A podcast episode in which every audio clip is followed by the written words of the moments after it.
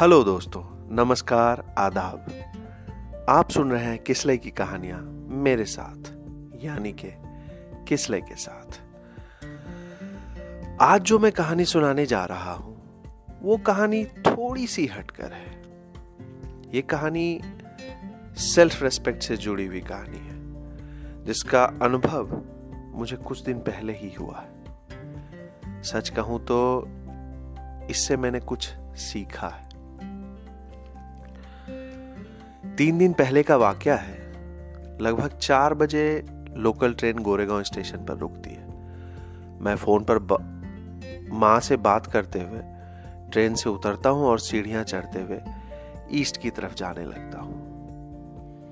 मैं ओवरब्रिज से लगभग 20 गज की दूरी पर होऊँगा कि मेरी नज़र मछली बेचने वाली दो औरतों पर पड़ती है, जो खाली टोकरी लिए शायद अपने घर को जा रही होंगी। वो एक जगह रुककर कुछ खरीदने लगती हैं। मैं भी फ़ोन पर बात करते हुए वहाँ से गुजरता हूँ तो देखता क्या हूँ कि एक अकेला आदमी एक खाली से ओवरब्रिज के एक किनारे बैठकर कुछ पुराने से मौजे, जिसे आप जुराब भी कहते हैं, और पन्नी में बंद किए हुए कुछ नए मास्क ज़मीन पर रखकर बेच रहा है। मेरे कदम जो कुछ आगे बढ़ गए थे, मैं वापस आता हूँ और अपने वॉलेट से बीस रुपए का एक नोट निकालकर देने लगता हूँ। मन में ये सोचने लगता हूँ कि ये अकेला आदमी बेचारा कितना बेचारा है। ना ठीक से बोल पा रहा है, ना ठीक से बैठ पा रहा है और हाथ पाँव भी टेढ़े से है। कौन खरीदेगा इससे? इस ब्रिज पर वैसे ही कम लोग आते हैं और जिस तरीके का सामान ये बेच रहा है, शायद ही बिके। इसलिए मैं इसकी थोड़ी सी मदद कर देता हूँ। जो मुझसे तुरंत संभव है। वो मछली बेचने वाली औरतें भी शायद उस लुल्हे आदमी पर दया खाकर ही उससे मांस खरीद रही है। खैर, अभी उस आदमी की बात औरतों से हो ही रही है और मैंने पैसे ये कहकर उसकी तरफ़ बढ़ाए हुए हैं कि रख लो, मुझे आपसे कुछ नहीं चाहिए।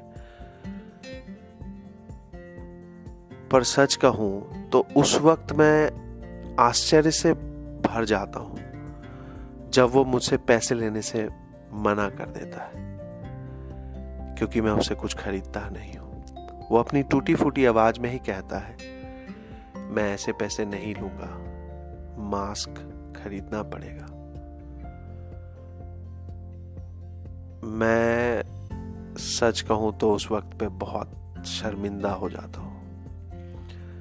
पर मुझे उस वक्त ये ज्ञान आता है कि चाहे कुछ भी हो जाए ये इंसान मेहनत करके कुछ कमा रहा है। अगर इसे सपोर्ट करना ही है तो इससे मास्क खरीद कर अपने पास लेकर फिर से वापस करना चाहिए, ताकि ये अपने मास्क को फिर से बेच सके।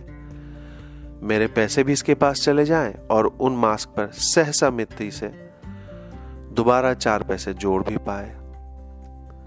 ये बातें एक बार को चल भी जाए, पर सही गलत में कोई नुक्ता चीनी तो होती नहीं है। अक्सर अपने स्टीरियोटाइप थिंकिंग की वजह से हम इंसान,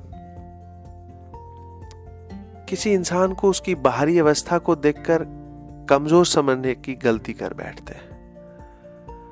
पर आत्म प्रतिष्ठा आत्म सम्मान स्वाभिमान, इज़्ज़त की ताकत कितनी मज़बूत होती है, ये मैं उस दिव्यांग आदमी से समझ पाया, जो मुझसे अपनी बात ठोस रूप से कह पाया और मुझे अपनी गलती का एहसास बिना बोले करवा पाया।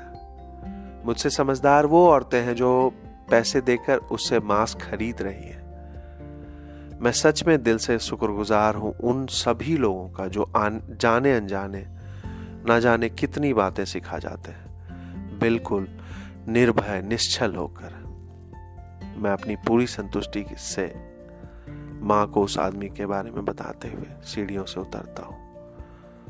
अब मेरा मन हल्का सा लग रहा है। तो दोस्तों, ये थी आत्मसम्मान की कहानी।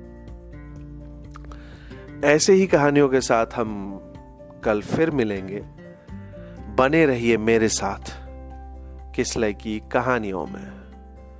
जाते जाते मैं एक दो लाइन की शायरी कहना चाहूँगा।